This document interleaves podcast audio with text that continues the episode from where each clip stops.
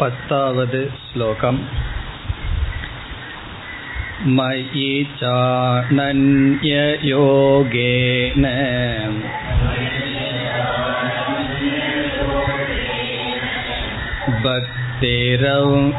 भक्तिरव्यभिचारिणी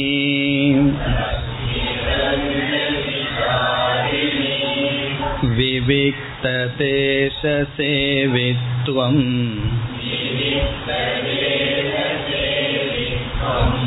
அரதிர்ஜனசம்சதி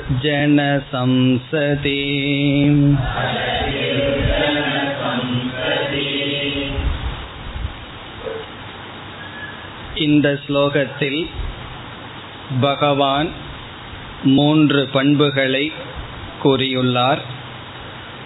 அதில் பதினாறாவதாக வருகின்ற பண்பு பக்திகி. இதனுடைய அறிமுகத்தை சென்ற வகுப்பில் செய்தோம். அதனுடைய விளக்கத்தை நாம் பார்க்க வேண்டும். பனிரெண்டாவது அத்தியாயத்தில் பக்தியை பற்றி நாம் விளக்கமாக பார்த்தோம். ஆகவே இங்கு பக்தியை பற்றி சில கருத்துக்களை மட்டும் ஞாபகப்படுத்தி கொள்ளலாம். விளக்கமாக பக்தி என்ற சாதனையை பற்றி நாம் இப்பொழுதுதான் பார்த்து முடித்தோம். இங்கு பகவான் இருபது பண்புகளுக்குள் பக்தியையும் ஒரு பண்பாக நம்மால் அடைய வேண்டிய அல்லது செய்ய வேண்டிய சாதனையாக கூறியுள்ளார். அந்த பக்திக்கு இங்கு பகவான் இரண்டு அடைமொழி கொடுத்தார். பக்திகி அனன்ய யோகேன அவ்விபிச்சாரிணி. என்ற இரண்டு சொற்கள். அனன்ய யோகேன என்றால் சிதறடையாத. யோகக என்றால் சேர்த்தல். அந்நிய யோகக என்றால் வேறொன்றுடன் சேர்த்தல். அனன்ய யோகக என்றால் வேறு எந்த உடனும் சேர்க்கையற்ற.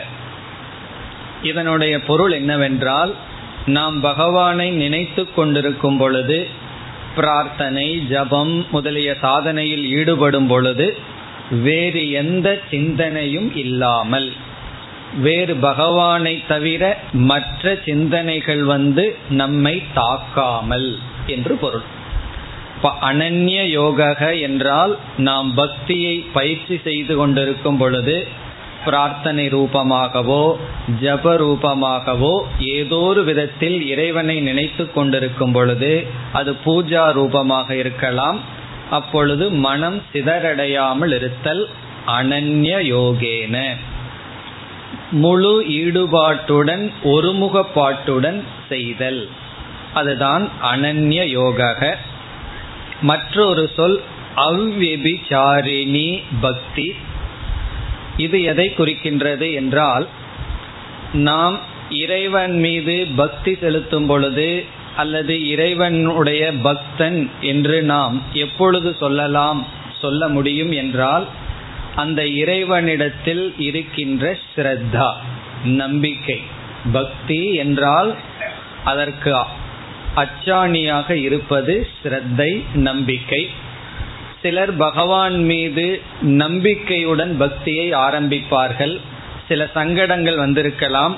அதற்கு பகவான் மீது செலுத்துகின்ற பக்தியினால் தீரும் என்ற நம்பிக்கை இருக்கும். அல்லது பல விஷயங்களில் பகவானை நம்பி ஆரம்பிப்பார்கள். பிறகு நாள்பட என்ன ஆகிவிடும் என்றால் அந்த நம்பிக்கை பகவானிடமிருந்து சென்றுவிடும். பகவானை நம்புவதை விட்டு பொருள் அல்லது மற்றவர்களை நம்ப ஆரம்பித்து விடுவோம். அப்படி அவ்வெபிச்சாரிணி பக்திகி என்றால் பகவானையே முழுமையாக நம்புதல். நம்பிக்கை வேறு இடத்தில் செல்லாமல் இருத்தல். அவ்வெபிச்சாரிணி பக்தி. வெபிச்சாரிணி என்றால் விலகிச் செல்லுதல். அவ்வெபிச்சாரிணி என்றால் வேறு இடத்தில் செல்லாத. இந்த இடத்தில் வேறு இடத்தில் என்று சொல்வது வேறு இடத்தில் ஸ்ரத்தை நம்பிக்கை செல்லாமல். எந்த ஒரு சங்கடம் கஷ்டம் வந்தாலும் முழுமையாக பகவானை நம்புதல். பணத்தையோ மக்களையோ மற்றதையோ நம்பாமல் அந்த பகவான் மீதுள்ள நம்பிக்கையில் சிதறடையாமல் இருத்தல். அனன்ய யோகேன என்று சொல்லும் பொழுது மனதில் சிதறடையாமல் இருத்தல். இங்கு அந்த பாவனையில் சிதறடையாமல் இருத்தல் பகவானை முழுமையாக நம்புதல் அப்படிப்பட்ட பக்தி. ஈஸ்வரனிடத்தில் செலுத்துகின்ற பக்தி. இதுதான் இதற்கு இங்கு பொருள். இதில் பக்தி என்ற விஷயத்தில் முக்கியமாக ஞாபகப்படுத்திக் கொள்ள வேண்டிய கருத்துக்களை இப்பொழுது பார்க்கலாம். இப்பொழுது பார்ப்பதெல்லாம் பனிரெண்டாவது அத்தியாயத்தில் நாம் பார்த்த கருத்துதான். ஏழாவது அத்தியாயத்திலேயே பகவான் பக்தர்களை நான்காக பிரித்தார். யாரெல்லாம் என் மீது பக்தி செலுத்துகிறார்களோ அவர்களை நான் நான்காக பிரிக்கின்றேன் என்று பிரித்து எப்பொழுதெல்லாம் துயரம் வருமோ அப்பொழுது மட்டும் என்னை நினைப்பவர்கள் என்று ஒருவரை கூறினார். துயரம் வரும் பொழுது மட்டும் பகவானுடைய சிந்தனை வரும் மற்ற நேரத்தில் வராது. இரண்டாவது விதமான பக்தர்கள் துயரத்திலும் மகிழ்ச்சியிலும் நினைப்பார்கள். பொருள் தேவை என்றாலும் அல்லது மகிழ்ச்சியாக இருக்கின்ற நேரத்திலும் பகவானை நினைப்பவர்கள். இது இரண்டாவது விதமான பக்தர்கள். மூன்றாவது விதமான பக்தர்கள் பொருள் துயரம் இதற்கு அப்பாற்பட்டு என்னை அடைய வேண்டும் என்ற ஜிக்ஞாசுவாக இருக்கின்ற பக்தர்கள். நான்காவதாக ஞானி என்று சொன்னார். ஞானியும் பக்தன் என்று சொன்னார். இப்ப இந்த இடத்தில் பகவான் மூன்றாவது பக்தர்களை குறிக்கின்றார். ஆர்த்தோ ஜிக்ஞாசு அர்த்தார்த்தி ஞானீச்ச பரதர்ஷப என்று சொன்னார். ஆர்த்தகன துயரப்படும் பொழுது மட்டும் நினைக்கிற பக்தன் துயரம் சென்று விட்டால் பகவானும் சென்று விடுவார். மீண்டும் பகவான் அவருக்குள்ள வரணும்னா மீண்டும் அவருக்கு ஏதாவது சங்கடம் வர வேண்டும். அர்த்தார்த்தி என்றால் எப்பொழுதெல்லாம் பொருள் தேவையோ எதையாவது சாதிக்க வேண்டுமோ அப்பொழுது பகவானை நினைப்பான். சாதனையை அடைந்து சாத்தியத்தில் இருக்கும் பொழுது ஒரு நிமிடம் பகவானை நினைத்து மறந்து விடுவான். அவர் இரண்டாவது விதம். ஜிக்ஞாசு என்று பகவான் கூறியது மூன்றாவது விதம்.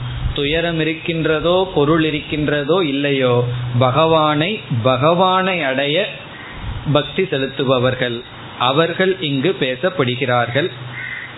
இப்ப அந்த சாதகர்களுடைய சாத்தியம் சாதனம் இரண்டும் பகவானாக இருக்கின்றது.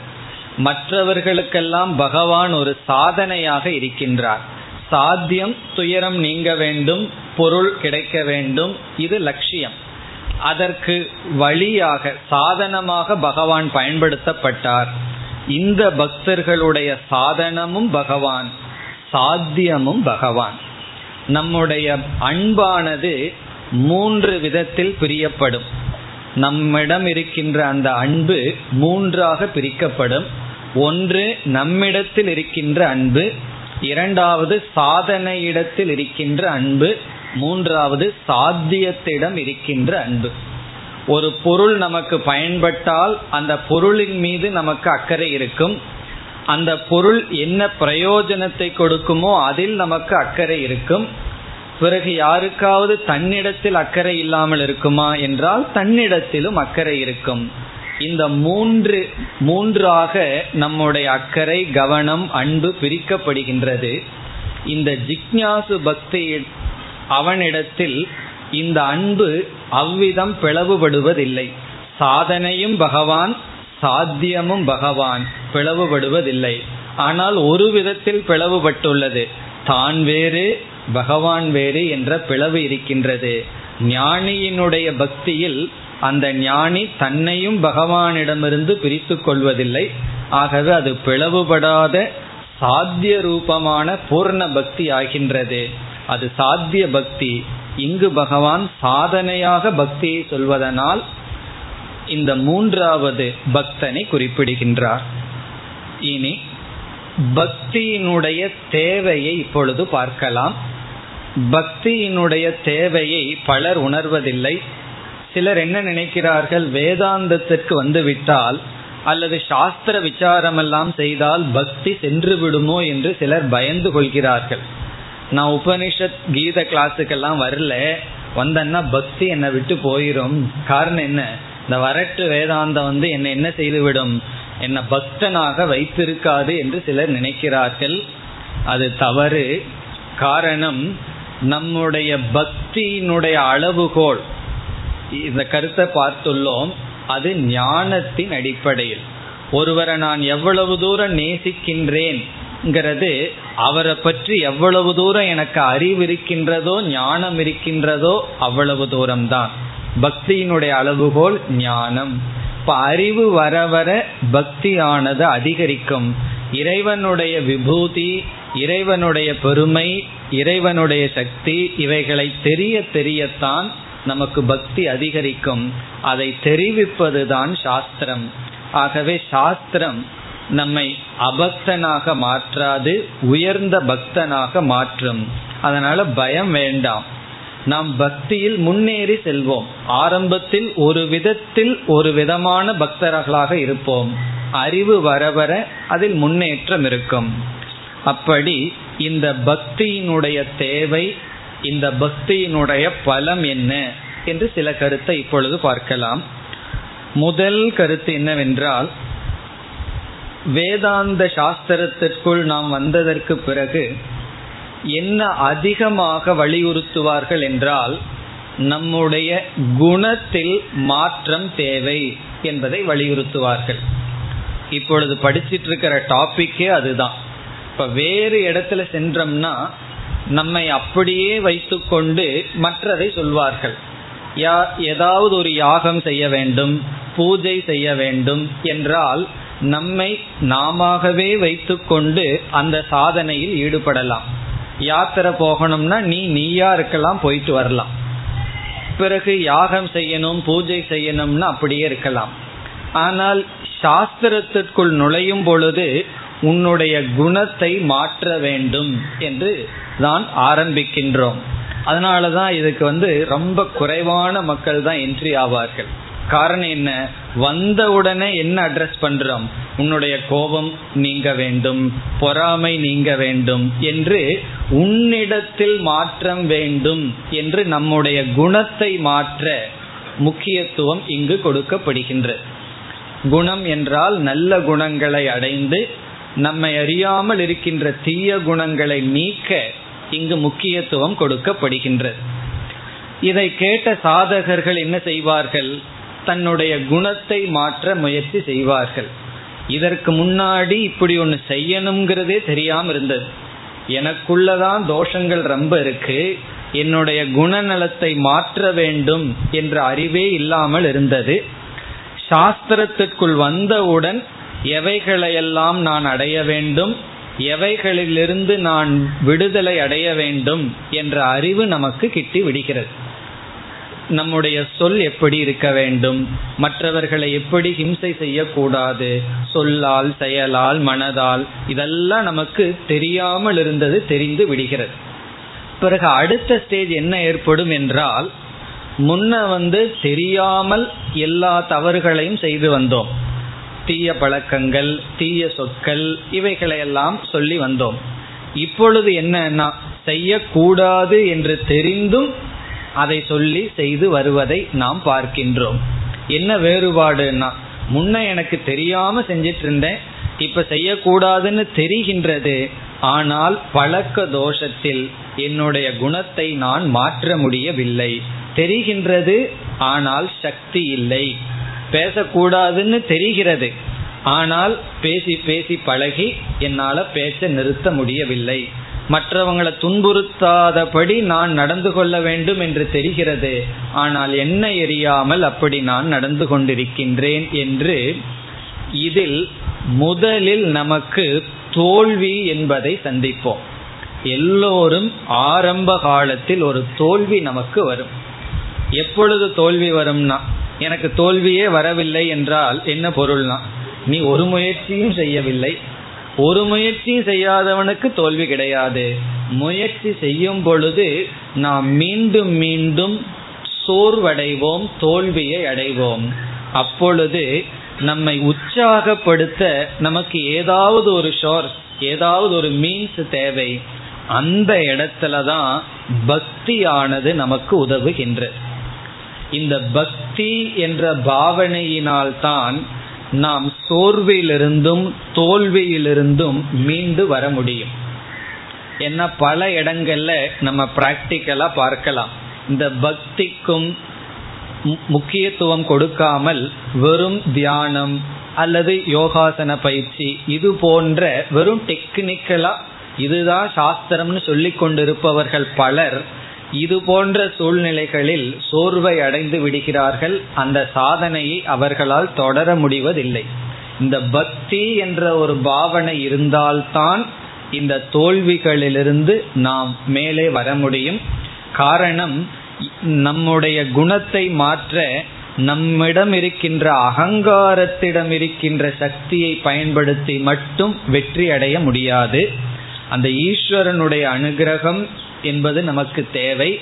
வெறும் அகங்காரத்தை வச்சு ஏதோ கொஞ்சம் வெற்றியை அடையலாம். அதுவும் அந்த வெற்றி வெளி உலகத்தை மாற்ற வெற்றியா இருக்கலாம். நமக்குள் வருகின்ற மாற்றத்தை செய்ய அகங்காரத்துக்கு அப்பாற்பட்டு ஈஸ்வரனுடைய அனுகிரகம் பக்தி என்பது மிகவும் தேவைப்படுகிறது. அந்த தோல்வி வரும்பொழுது பக்தி என்ற பாவனை நமக்கு உறுதுணையாக இருக்கும். ஈஸ்வரன் வெற்றியை கொடுப்பார். இது என்னுடைய சக்திக்கு அப்பாற்பட்டது. அவருடைய சக்தியினால் இதை நான் முடி முடிப்பேன். வெற்றிகரமாக நடத்துவேன். இப்ப நான் வந்து என்னுடைய கோபத்தை கட்டுப்படுத்தி விடுவேன்னு நினைக்க நினைக்க கோபம் வரும்.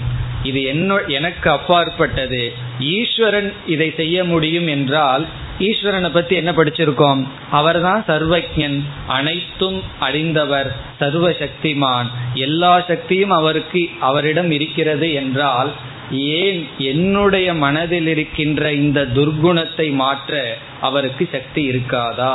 இந்த எண்ணம் வரும்பொழுதே நமக்கு ஒரு உற்சாகம் வரும். இப்ப பகவானுடைய பக்தனாக நான் இருக்கின்றேன் என்னிடம் இருக்கின்ற துஷ்ட குணத்தை மாற்ற அவருக்கு சக்தி இருக்கும் என்றால் நமக்கு அப்பாற்பட்ட ஒரு சக்தி நமக்குள் செயல்படுகிறது என்ற உணர்வே தோல்வியிலிருந்து சோர்விலிருந்து நம்மை நீக்கும். இதெல்லாம் நம்ம பிராக்டிக்கலா சில குணத்தை அடையணும்னு முயற்சி பண்ணி அதுல விழுந்து எந்திரிக்கும் பொழுது பக்திங்கிற பாவனையை பயன்படுத்தி பலனை அடையும் பொழுதுதான் நாம் நன்கு உணர்வோம். அதை நம்ம முயற்சி செய்து அந்த பக்திங்கிற உணர்விலிருந்து இந்த கருத்தை நாம் புரிந்து கொள்ள முடியும். இப்ப முதல் தேவை பக்தியினுடைய முதல் தேவை என்னவென்றால் ஏன் பக்தி தேவை என்றால் நாம் நற்குணங்களை அடைய முயற்சி செய்யும் பொழுது தோல்வியை அடைவோம் சோர்வை அடைவோம். அதிலிருந்து விடுதலை அடைய பக்தி என்பது உறுதுணையாக இருக்கும்.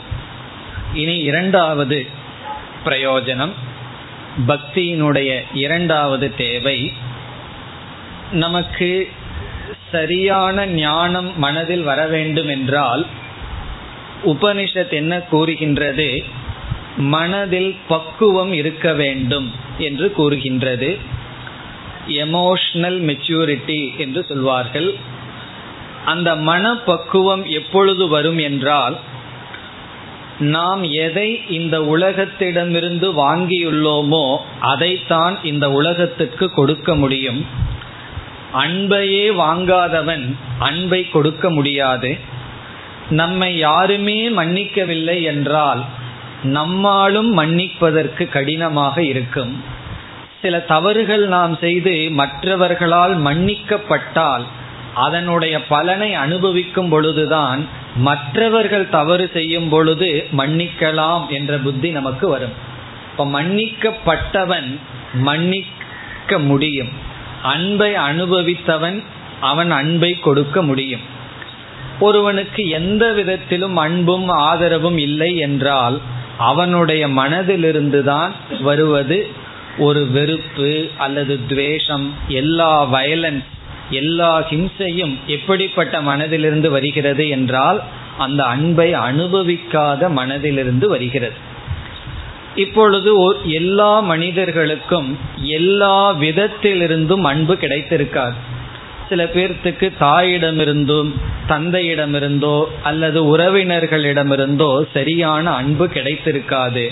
அதை எப்படி ஃபில்லப் பண்றது என்றால் இந்த பக்தியினால் மட்டும்தான்.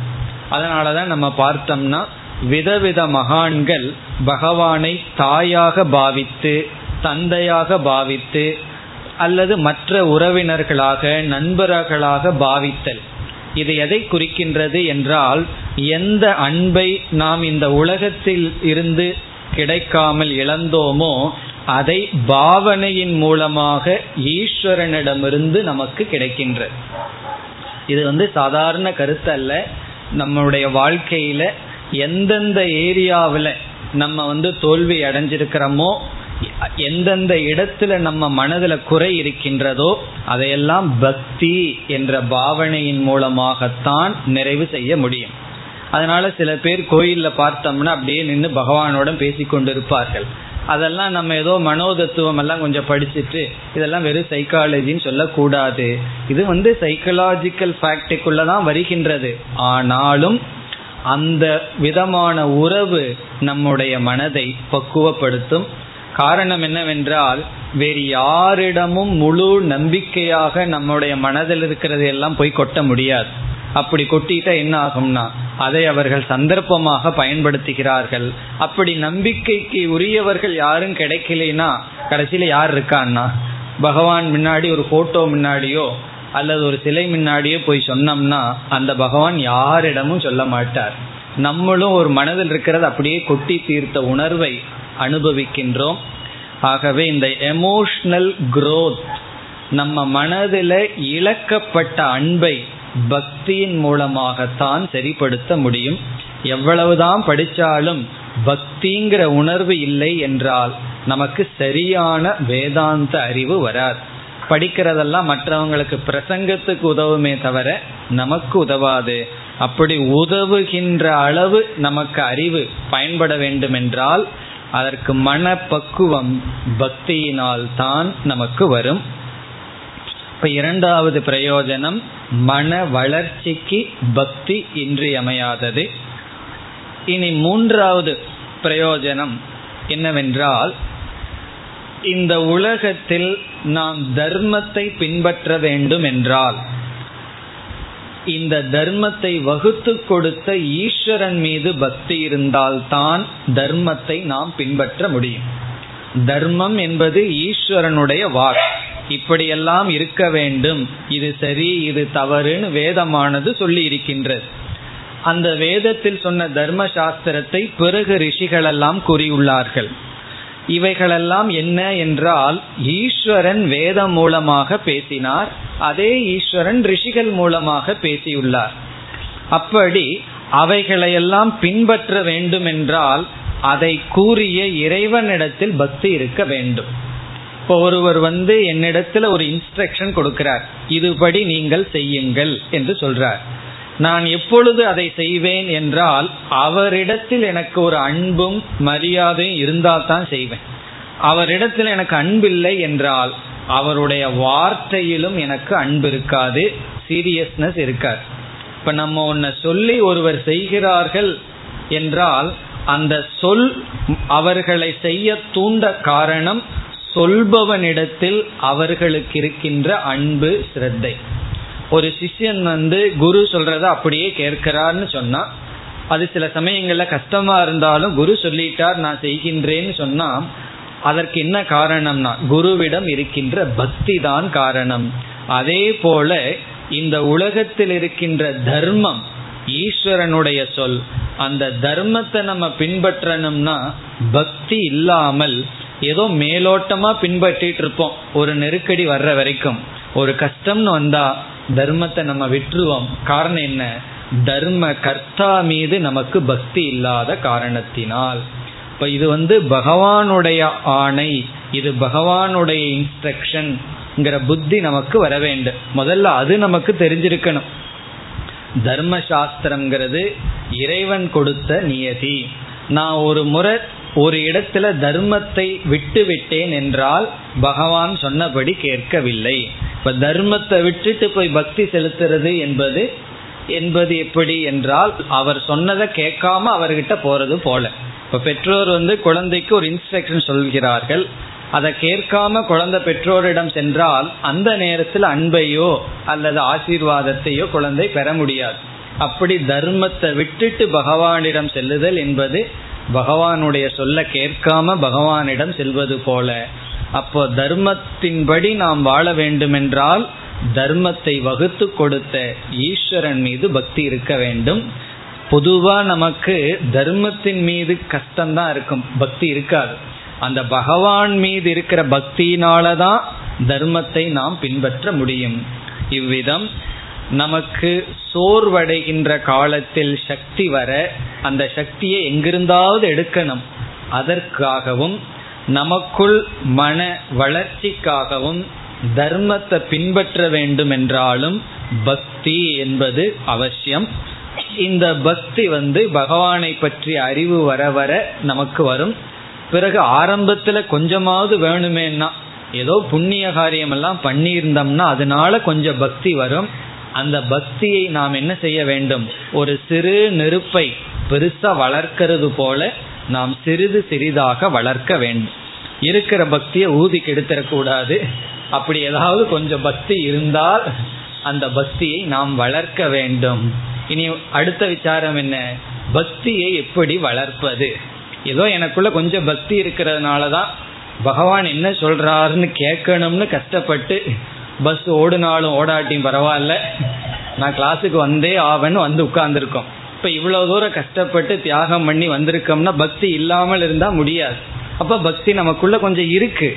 என்ன செய்யணும் நீ அடுத்தது? வளர மாட்டேங்குதே. அது ஒரு குறை. அதுக்கும் பகவானிடம் தான் போகணும். பக்தியை எப்படி வளர்த்தல் என்றால் அதற்கும் பல உபாயங்கள் இருக்கின்றது. அதில் முதல் உபாயம் சத் சங்கம். சத் சங்கம் என்றால் பக்த சங்கம் இந்த இடத்துல. பக்தியை வளர்க்க பக்தி உடையவர்களுடன் நமக்கு தொடர்பு கொள்ள வேண்டும். பக்தி உடையவர்களுடன் தொடர்பு கொள்ளுதல் என்றால் பக்தர்களுடைய கதையை படிக்கிறது முதல் கொண்டு அவர்களிடம் நாம் தொடர்பு கொள்கின்றோம். என்ன யாரு பக்தர்கள்? அட்வர்டைஸ்மெண்ட் எல்லாம் கொடுக்கூடாது பக்தர்கள் இருந்தால் வாருங்கள். அவங்களோட நான் கொஞ்சம் பழக வேண்டும் நல்லா நம்ம கொடுக்க முடியாது அவர்களெல்லாம் வெளிக்காட்டி கொண்டு இருக்க மாட்டார்கள். அந்த சங்கத்தை நாட வேண்டும். அந்த பக்தர்களுடைய வாழ்க்கையை படிக்கிறதே அவர்களை நாம் வணங்குவதே அந்த பக்தியினுடைய சங்கம். அந்த சங்கத்தினாலதான் நாம் வளர்த்து கொள்ள முடியும். பிறகு அடுத்தது பகவானை பற்றிய அறிவை அடைய முயற்சி செய்ய வேண்டும். ஈஸ்வர ஞானம் இதெல்லாம் பக்திக்கான காரணம். பக்தர்களோடு இணக்கம் வைத்தல் பிறகு பகவானை பற்றிய அறிவை வளர்த்தல் பகவானிடம் ஸ்ரத்தையை வளர்த்தல் நம்பிக்கையை வளர்த்தல். இந்த நம்பிக்கைங்கிறது அச்சாணி போல நம்பிக்கை வளர வளரத்தான் பக்தி வளரும். இறுதியாக பக்தி என்ற உணர்வு நமக்குள் இருந்தால் அது சில செயலாக வெளிப்படும். எந்த ஒரு உணர்வும் ஃபீலிங்ஸ் ஆக்ஷன் செயலாகத்தான் எக்ஸ்பிரஸ் ஆகும் வெளிப்படும். சில சமயங்கள்ல பக்தி குறைவா இருக்குன்னு வச்சுக்கோமே. பக்தி அதிகமா இருந்தா எப்படிப்பட்ட செயல் வெளிப்படுமோ அந்த செயலை நம்ம செய்தோம்னா பாவனை நமக்கு வளரும். இப்ப எப்படி என்றால் ஒரு பக்தன் வந்து பல மணி நேரம் அமர்ந்து பூஜை செய்யலாம் அல்லது பகவானுடைய நாமத்தை சந்தோஷமா ஜபிப்பான். காரணம் என்ன? பக்தி பகவான் நினைக்க நினைக்க சந்தோஷம். ஆனா நம்மனால பகவான அஞ்சு நிமிஷத்துக்கு மேல நினைக்க முடியலன்னு வச்சுக்கோமே. நினைக்கிறதுக்கு கஷ்டமா இருக்கு. ஜபம் பண்றதுக்கு கஷ்டமா இருக்கு. அது ஒரு செயல் தான் ஆனா அந்த செயல் செய்ய செய்ய பாவனை நமக்கு வர சாமிஜி ஒரு உதாரணம் சொல்வார்கள்.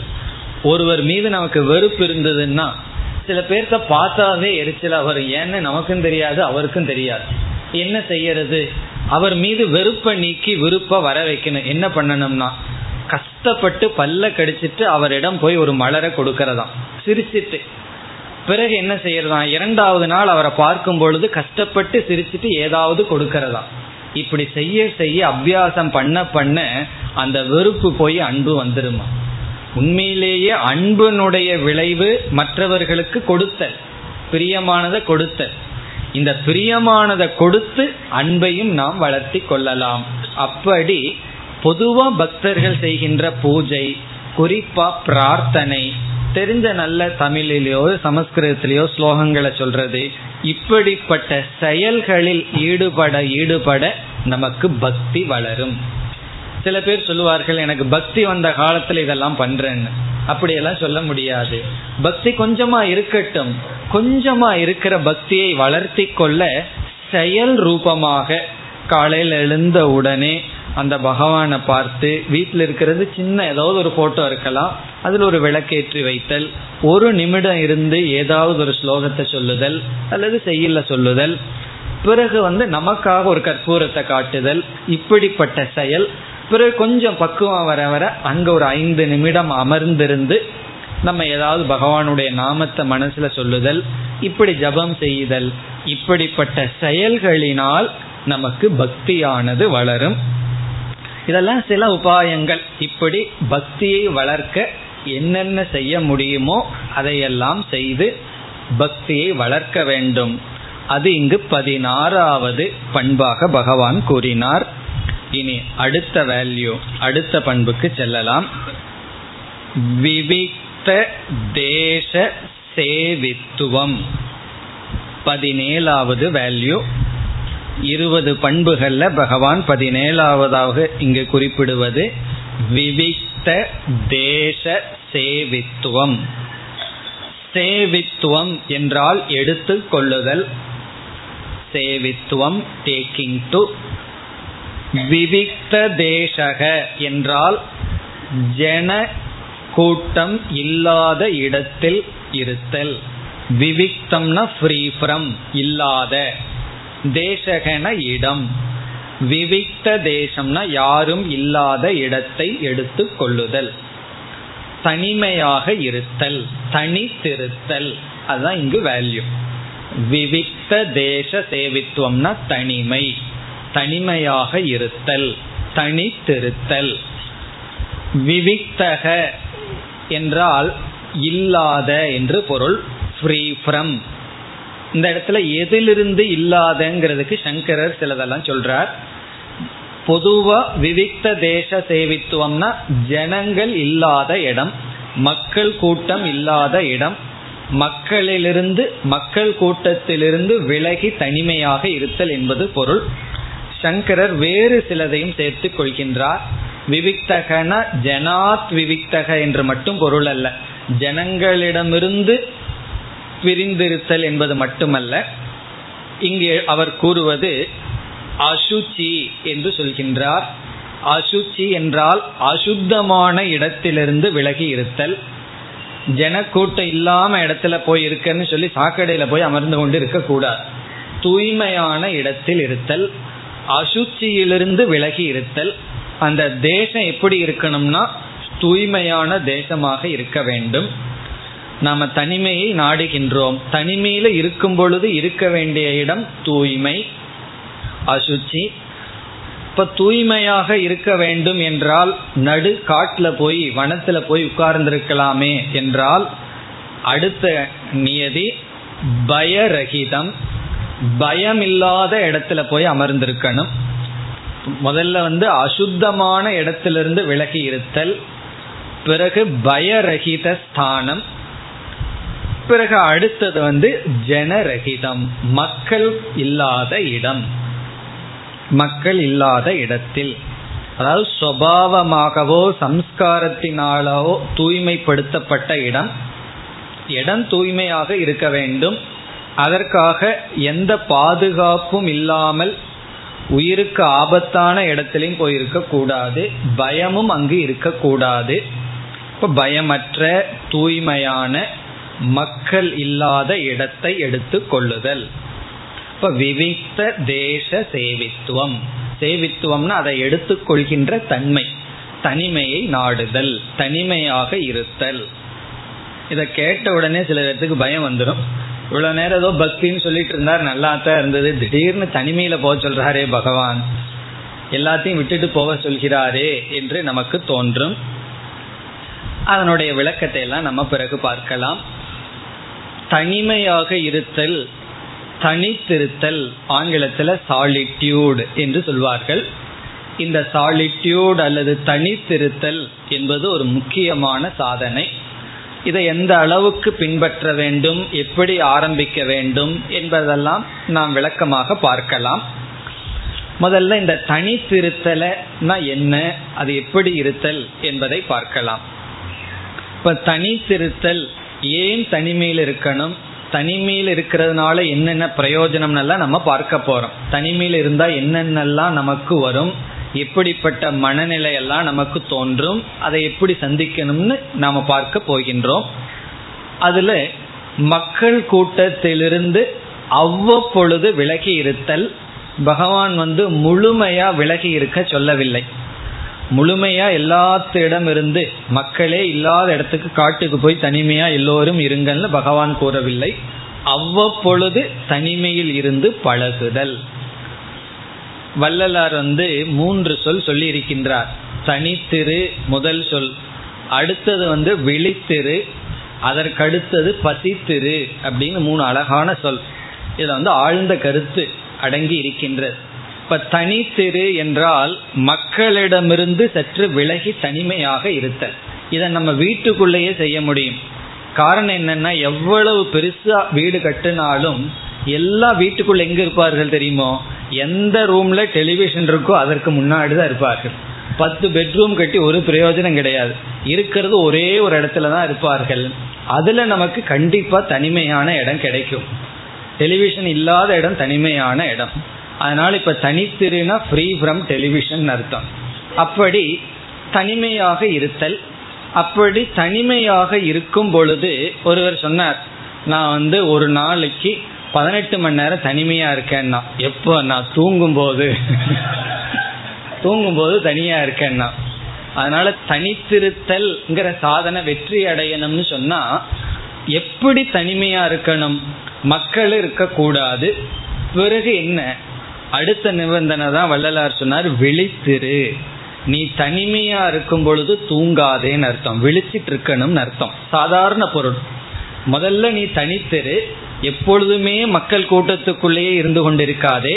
இந்த இடத்துல மக்கள்னா நம்மளுடைய பாந்தவர்கள் தான் சொந்தங்கள் தான். அதற்குள்ளேயே இருக்காத. கொஞ்சம் தனிமையில் அவ்வப்பொழுது இரு. சரி நான் தனிமையில இருக்கிறனே என்று சொல்லி அந்த நேரத்துல உறங்கிக் கொண்டு இருக்காதே. வீட்டிலேயே ஒரு நாள் சில மணி நேரம் தனிமையில் இருக்கலாம். அல்லது அவ்வப்பொழுது ஒரு மாசத்துக்கு மூணு மாதம் மூன்று நாள் எங்காவது போய் தனிமையில் இருக்கலாம். அல்லது ஆறு மாசத்துக்கு ஒரு நாலு நாள் எங்காவது போய் தனிமையில் இருந்துட்டு வரலாம். அதுவும் யாரு தனிமையில் இருக்கிறது இல்லை. கோயிலுக்கு போறேன்னு எல்லாம் அதே குடும்பத்தோட அதே பரிவாரத்தோட போயிட்டு பரிவாரத்தோட வர்றது. அப்போ அதே கேஸ் தான் அதே கதை தான். தனிமையில போயிட்டு வரலாம். அப்படி அவ்வப்போது நம்மை தனிமைப்படுத்தி கொள்ளுதல் நம்மைய சுற்றி தெரிந்த மக்களோ அல்லது மக்களோ இல்லாமல் இருத்தல். முதல்ல தெரிஞ்சவங்க இல்லாம இருக்கிறதே ஒரு தனிமை தான் எல்லா மக்கள் இருக்கிறார்கள். நமக்கு தெரிந்தவர்கள் யாரும் இல்லாத இடத்துல போனாவே ஒரு பயம் வந்து தனிமைப்படுத்தப்பட்ட உணர்வு நமக்கு கிடைச்சிடும் நம்ம தனிமைப்படுத்தப்பட்டோங்கிற உணர்வு கிடைக்கணும்.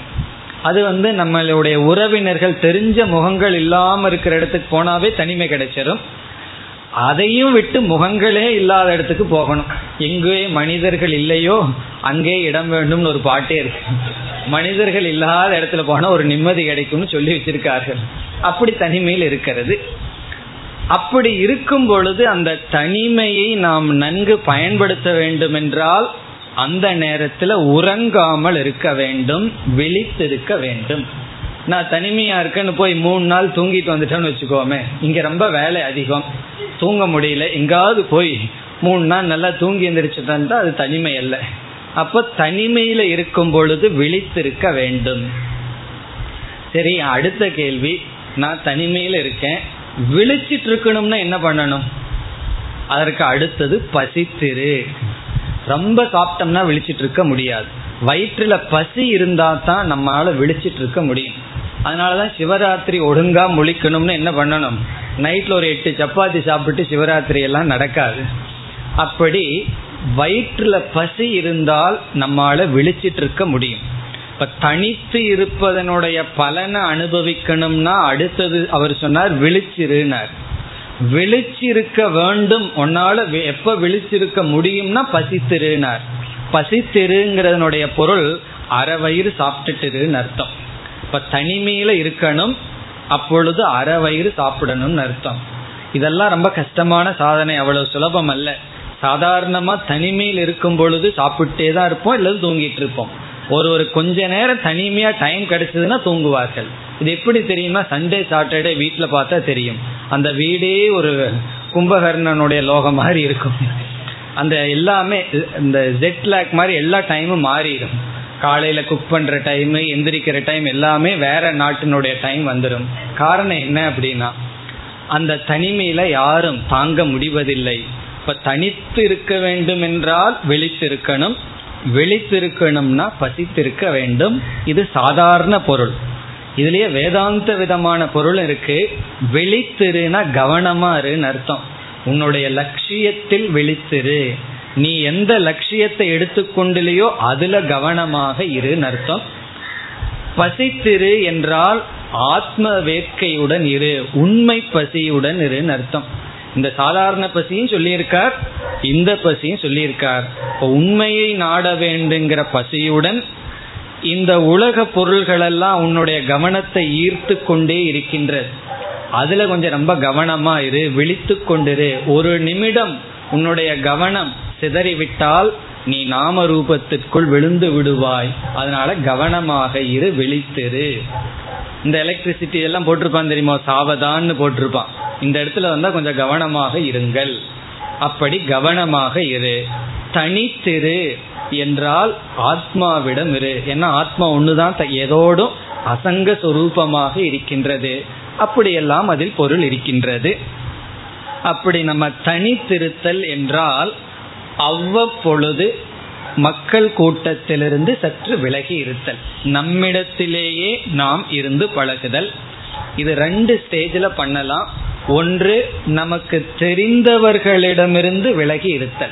நம்ம வேற சிட்டிக்கு போனாமவே தனியாக தான் இருக்கோம். ஏன்னா நமக்கு தெரிஞ்சவர்கள் யாரும் இல்லை. அது ஒரு விதமான தனிமை. பிறகு அடுத்த தனிமை என்பது மற்ற மனிதர்களே குறைவாக இருக்கின்ற குறைவாக சஞ்சரிக்கின்ற இடத்துல போய் முழுமையாக எடுத்துக்கொள்ளுதல் அல்ல அவ்வப்பொழுது தனிமையில் இருந்து பழகுதல். இது ரொம்ப முக்கியம். காரணம் என்னன்னா நம்ம ஆரம்ப காலத்திலேயே உடம்புல வலு இருக்கும் பொழுதே மக்களிடம் இருக்கின்ற அந்த ஒரு டிபெண்டன்ஸ் அதிலிருந்து விலகி பழகவில்லை என்றால் வயதான காலத்துல நமக்கு என்ன கிடைக்கும்னா எவ்வளவு சம்பாரிச்சு வச்சிருந்தாலும் கடைசியில ஒரு ஈஸ்டி சேரை கொடுத்து இதுல இங்கேயே பேசாம இருங்கன்னு எல்லாம் அவங்கவுங்க சென்று விடுவார்கள். கை காலெல்லாம் அவங்களுக்கு நல்லா இருக்கும்போது அவங்க உழைக்க சென்று விடுவார்கள். கடைசியில நமக்கு நடக்க முடியாது பார்க்க முடியாது பேச முடியாது. நமக்கு தனிமைதான் கதி. தனிமை கதியாக வர்றதுக்கு முன்னாடி அந்த தனிமையில சுகித்து பழக வேண்டும். தனிமையில மகிழ்ந்து பழக வேண்டும். அதனால பகவான் ஒரு பண்பாக சொல்லி இருக்கின்றார். நம்ம தனிமையில் தள்ளப்படுவதற்கு முன் நாம் தனிமையை தேர்ந்தெடுத்து பழகிவிட்டால் அதுதான் உண்மையான சக்சஸ் அதாவது எது பனிஷ்மெண்ட்னா எது தண்டனைனா இப்போ ஜெயிலில் போய் ஒருத்தரை போடுறோம். அதில் ரெண்டு விதமான ஸ்டேஜ் இருக்கு ஜெயிலில். ஒன்று மற்ற கைதிகளோட சேர்த்து வைக்கிறது சாதாரண தண்டனை. ஒரு கைதி ரொம்ப தப்பு பண்ணிட்டா என்ன செய்வார்கள் தெரியுமோ? அங்க வந்து மற்ற கைதிகளோடையும் கூட பேசுறதுக்கு சந்தர்ப்பம் கொடுக்காம தனியா ரூம்ல பூட்டி வச்சிருவார்கள். அதனுடைய அர்த்தம் என்னன்னா தனிமைப்படுத்துவது என்பது ஒரு தண்டனை. பனிஷ்மெண்ட் கொடுக்கணும்னா தனிமைப்படுத்துவது தான் காரணம் என்ன? வேற யாரோடையும் பேச முடியாது உணர்வை பகிர்ந்து கொள்ள முடியாது. அது தண்டனை. எது தண்டனையோ அதை நாம விரும்பி செஞ்சோம்னா அதற்கு பெயர் தவம். தவத்துக்கு என்ன லட்சணம்னா எது தண்டனையோ உனக்கு நீ சாப்பாடு போட மாட்டேங்கிறது தண்டனை. நான் விரும்பி செஞ்சா அதுக்கு பேரு விரதம். நீ யாரோடையும் பேசக்கூடாது தனிமையில இருங்கிறது தண்டனை. அதை நம்ம விரும்பி ஏற்றுக்கொண்டால் அது சாதனை. அதைத்தான் இங்கு பகவான் விவிக்த தேச சேவித்துவம் என்று சொல்கின்றார். நம்மையே தனிமைப்படுத்தி ஒரு சாதனையாக மேற்கொள்ளுதல். இனி வந்து இந்த தனிமையினுடைய தேவையை பார்க்கலாம். ஏன் இந்த பண்பை பகவான் கூறியுள்ளார்? இப்படி தனிமையாக இருப்பதனால் என்னென்ன பிரயோஜனம் நாம் அடைவோம்? ஏன் தனிமை அவசியம்? என்பது அவசியமான கருத்து. அதை நம்ம புரிந்து கொள்ள வேண்டும். பல விஷயங்கள் இருக்கு. இதில் ஒரு சிலதை இப்பொழுது பார்க்கலாம். முதல் கருத்து என்னவென்றால் அதாவது இப்ப பார்க்க போவது தனிமையினுடைய தேவை தனிமையினுடைய அவசியம். நம்ம வந்து இப்ப இருபது பண்புகளை இங்க பார்க்கிறோம். இனிமேல் பகவான் நல்ல பண்புகளை எல்லாம் மேலும் மேலும் பேச போகின்றார். இந்த பண்புகளெல்லாம் நமக்குள்ள வர வேண்டும் என்றால் அசிமிலேஷன் என்று சொல்வார்கள். சாப்பிட்டது ஜீரணிக்க வேண்டும் என்றால் சாப்பிட்ட உணவு நம்மைய காப்பாற்றாது. சாப்பிட்டு ஜீர்ணிக்கப்பட்ட உணவு தான் நமக்கு சக்தியை கொடுக்கும். அப்படி இந்த படித்த பண்புகளெல்லாம் நமக்கு ஜீரணிக்க வேண்டும் என்றால் அதற்கு முக்கிய இன்றியமையாத சாதனை விவிக்த தேச சேவித்துவம். தனிமையில தான் நம்முடைய பண்புகளெல்லாம் நமக்குள் ஒடுங்குகின்றது அல்லது நம் சொரூபமாகின்றது. இந்த தனிமையில இருந்தோம்னா தான் நமக்கு பண்புகள் எல்லாம் நம்மயம் ஆகின்றது எப்படின்னா எல்லாத்துக்கும் தெரிஞ்ச உதாரணம் நெல்லிக்காயோ வேற ஏதாவதோ ஊறுகாய் போட்டு வச்சிருக்கோம். அதை வச்சு கொஞ்சம் ஊறணும்னா என்ன பண்ணணும்னா பேசாம வச்சிடணும் தனிமையில வச்சிடணும் விவிக்த தேச சேவித்துவம். நம்ம கை படக்கூடாதங்க. சில பேர் வந்து அது ஊறுறதுக்கு முன்னாடியே சாப்பிட்டு தீர்த்துருவார்கள். அது நல்லா வந்த பக்குவத்துல மீறி ஒன்னோ ரெண்டோ மீறி இருக்கும்.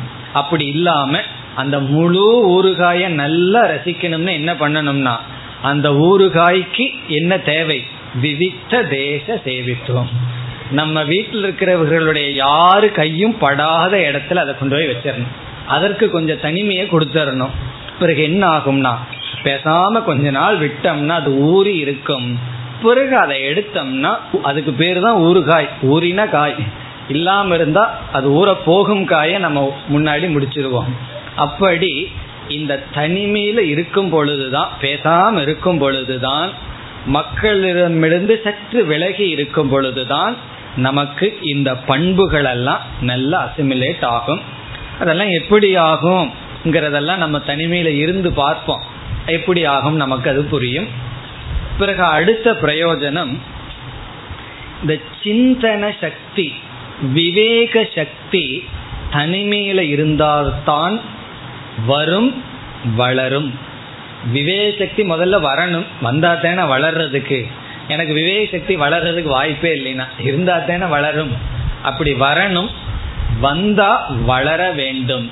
இந்த ரெண்டும் தனிமையில இருந்தா நமக்கு வரும். இந்த சிந்தனா சக்தி சிந்திக்கின்ற திறன் நமக்கு தனிமையில் இருக்கும் பொழுதுதான் வருமே தவிர மற்றவர்களோடு இருக்கும் பொழுது அந்த அறிவு சிதறடிக்கப்பட்டு கொண்டே இருக்கும். ஏன்னா ஏதாவது விஷயத்துல மனசு பொருந்தி கொண்டே இருக்கும்.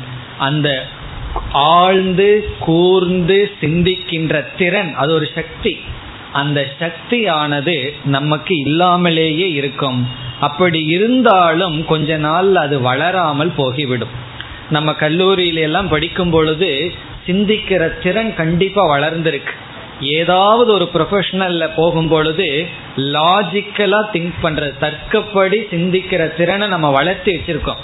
அது வந்து கம்ப்யூட்டரா இருக்கலாம் அல்லது ஹிஸ்டரியா இருக்கலாம் ஜாகிரபியா இருக்கலாம் மேத்ஸா இருக்கலாம். ஏதாவது லைன்ல ஒரு டிகிரி நம்ம படிச்சிருக்கோம் வாங்கியிருக்கோம்னா நம்ம என்ன பண்ணியிருக்கோம்? சிந்திக்கிற திறனை வளர்த்தி வச்சிருக்கோம். எப்படி படிக்கணும் எப்படி சிந்திக்கணும்? அதை வந்து நம்ம வேதாந்த விஷயத்துல அப்ளை பண்ணி பயன்படுத்தணும். அந்த ஃப்ரேம் ஆஃப் மைண்ட ஒரு இடத்துல யூஸ் பண்ணணும். அப்படி அந்த சக்தியை வளர்க்க வேண்டும் என்றால் நம்ம வந்து கொஞ்சம் தனிமையில் இருக்கும் பொழுதுதான் அந்த சக்தியானது நமக்கு வரும். இப்ப இரண்டாவது பிரயோஜனம் இந்த சிந்திக்கின்ற திறன். ஆத்ம விஷயத்தில் ஆகட்டும் உலகத்தை பற்றிய சிந்திச்சு உலகத்தினுடைய தன்மையை புரிஞ்சுக்கிறதுக்கும் ஆத்மஸ்வரூபத்தை புரிஞ்சுக்கிறதுக்கும் விவேக சக்தி வளர வேண்டும் என்றால் தனிமைங்கிறது அவசியம். அதற்கு அடுத்த பிரயோஜனம் அடுத்த தேவை இந்த செல்ஃப் கான்பிடன்ஸ் சொல்லுவோம். அல்லது சுவாதந்திரியம் இண்டிபெண்டன்ஸ் சுதந்திரமா செயல்படுற சக்தி புத்தி தனிமையில இருந்தா நமக்கு வளரும். அப்படி இல்லை என்றால் ஒரு கடைக்கு போயிட்டு வரணும்னாலும் கூட ஆள் தேவைப்படும். யாராவது கூட வரணும் ஒரு உதவி நமக்கு தேவைப்படும். சுதந்திரமா இயங்குகின்ற சக்தி நமக்கு வந்து வர வேண்டும் என்றால் கொஞ்சம் நம்ம செப்பரேட் ஆகணும். கொஞ்சம் நமக்கு தனிமை இருந்தாக வேண்டும். எப்பொழுதும் மற்றவர்களோடையே டிபெண்ட் பண்ணி டிபெண்ட் பண்ணி இருந்து கொண்டே இருந்தால் நமக்கு அந்த சுவாதந்திரியம் போயிடும் அதற்கு பிறகு எதையும் தைரியமா ஃபேஸ் பண்றதுக்கு சக்தி இருக்கா? சில பேர் என்ன செய்வார்கள்? வீட்டில் இருக்கிற மனைவியை சுதந்திரமா செயல்பட விடவே மாட்டார்கள். தன்னை டிபெண்ட் பண்ணியே வச்சிருக்கிறது. அது ஒரு விதமான இன்செக்யூரிட்டி சில பேர் அப்படி என்ன செய்வார்கள்? தனிமையில அவர்களை கடைக்கு போறதுக்கு கூட அனுப்ப மாட்டார்கள். அப்ப என்ன ஆகும்னா இப்படியே ரொம்ப நாள் இருந்து பழகிட்டா ஒரு பயம் நமக்கு வந்துவிடும். எதையும் சுதந்திரமாக சாதிக்க முடியாது. அப்படி மற்றவர்களுக்கும் தனிமையை கொடுக்கணும் சுதந்திரத்தை கொடுக்கணும். நாமும் சுதந்திரத்தை அடையணும். அப்படி அந்த ஒரு செல்ஃப் கான்பிடன்ஸ் நம்ம மீதே நமக்கு ஒரு இதெல்லாம் வரணும்னா தனிமைங்கிறது ரொம்ப அவசியம். இதெல்லாம் நான் சொல்றது மேலோட்டமான பிரயோஜனங்கள். இனி வந்து டீப்பான பிரயோஜனம் ஒன்று இருக்கு. நமக்கு இங்க வேதாந்தத்துக்குள்ள இருக்கிற பிரயோஜனம் ஒன்று இருக்கு. அதற்கு வர்றோம். இது போன்ற மேலோட்டமான பிரயோஜனங்களை நீங்களே சிந்திச்சு புரிந்து கொள்ளலாம். கொஞ்சம் தனிமையில போய் சிந்தியுங்க. எப்படின்னா தனிமையில் இருக்கா என்ன பலன்? அதை சிந்திக்கணும்னாவே கொஞ்சம் தனிமை வேண்டும். இனி கொஞ்சம் டீப்பான பிரயோஜனத்துக்கு வர்றோம். இந்த தனிமை நாம் படுத்தப்பட்டால் ஒருவர் வந்து தனக்கு தெரிஞ்ச மக்களிலிருந்து சற்று விலகி தனிமைப்படுத்தப்பட்டால் அப்பொழுது வருகின்ற முதல் நிலை என்ன என்றால் அவர்களுக்குள் ஆழ்ந்து இருக்கின்ற வாசனைகள் எல்லாம் வெளியே அப்பொழுதுதான் வர ஆரம்பிக்கும். அது வரைக்கும் நம்ம மேலோட்டமான மனசுல தான் வாழ்ந்துட்டு இருப்போம் நமக்குள் இருக்கின்ற டீப் சப்கான்சியஸ் மைண்டுன்னு சொல்லுவார்கள். ஆழ்ந்த மனது உள்ள இருக்கிற வாசனைகள் எல்லாம் அது அப்படியே மறைஞ்சிருக்கும். அது எப்ப வெளிப்படும்னா தனிமைப்படுத்தப்படும் பொழுதுதான் நமக்குள் இருக்கிற வாசனைகள் எல்லாம் வெளியே வரும். அப்பொழுதுதான் நமக்கே தெரியும் நான் இப்படிப்பட்ட ஆளா அப்படின்னு. அது வரைக்கும் என்னை மற்றவர்கள் எடை போட்டுட்டு இருந்தாங்க. இவன் ரொம்ப சுயநலவாதி. இப்படியெல்லாம் சொல்லி கொண்டிருந்தார்கள். நான் இல்லை இல்லைன்னு சொல்லிட்டு இருந்தேன்.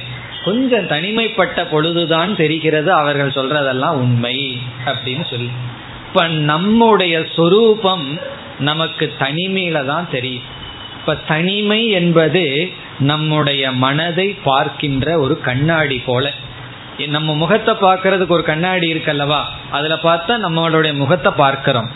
நம்முடைய மனதை பார்க்கறதுக்கு கண்ணாடி என்னன்னா?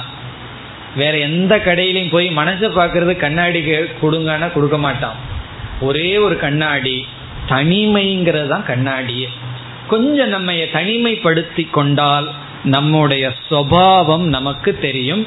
நமக்குள் இருக்கின்ற நல்லதும் வெளிப்படும் அழுக்குகளும் வெளிப்படும். ஆனா நல்லது வெளிப்பட்ட சந்தோஷம்.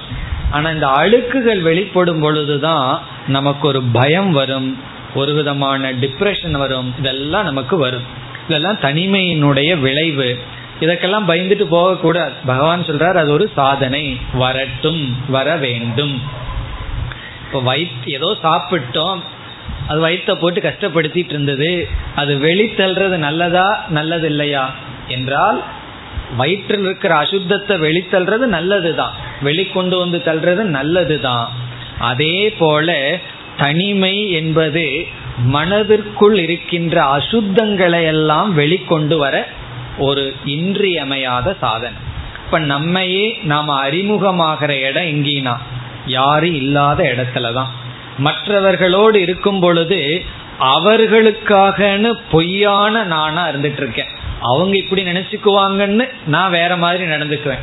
நான் வேற ஆள் தான் ஆனா அவர்கள் முன்னாடி இப்படி இவர்களுக்காக இப்படின்னு ஏற்கனவே வாழ்க்கை மாயம் பொய்ன்னு சொல்லிட்டு இருக்கோம். பொய்யுக்குள்ள ஒரு பொய் வேற நடந்துட்டு இருக்கு மற்றவர்களுக்காகவே வேஷம் போட்டுட்டு இருக்கேன் என்னுடைய உண்மையான வேஷம் எனக்கு தெரியாம இருக்கு.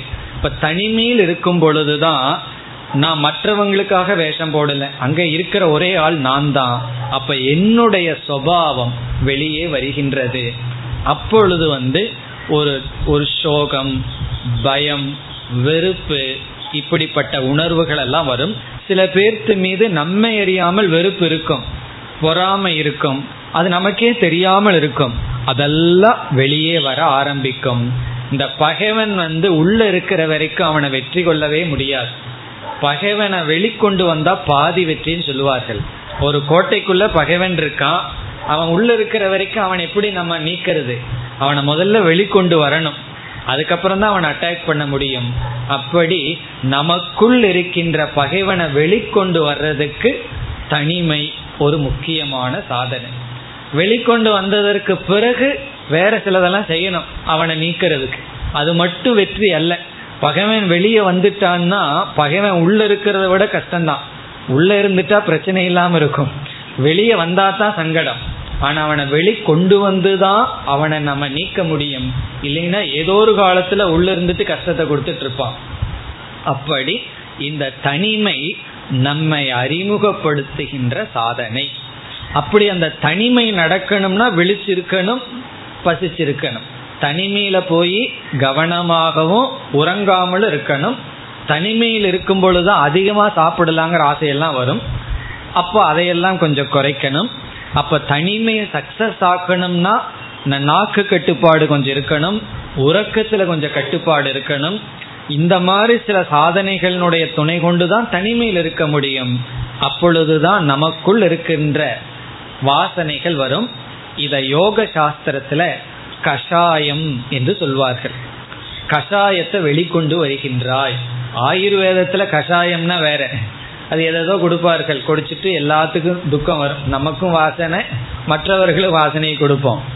யோக சாஸ்திரத்துல கஷாயம் என்றால் நமக்குள் இருக்கின்ற துஷ்ட குணங்கள். அதெல்லாம் நமக்கு வெளியே வரும். அப்படி வெளியே வரும் பொழுது சில சங்கடங்கள் எல்லாம் நமக்கு வரும். அவைகளை எல்லாம் நம்ம மெதுவாக நீக்கி நம்மை தூய்மைப்படுத்த தனிமை இன்றியமையாத சாதனை. மேலும் அடுத்த வகுப்பில் தொடரலாம். ॐ पूर्णमधपूर्णमिधं पूर्णात्पूर्णमुदच्छते पूर्णस्य पूर्णमादाय पूर्णमेवावशिष्यते ॐ शान्ति शान्ति शान्तिः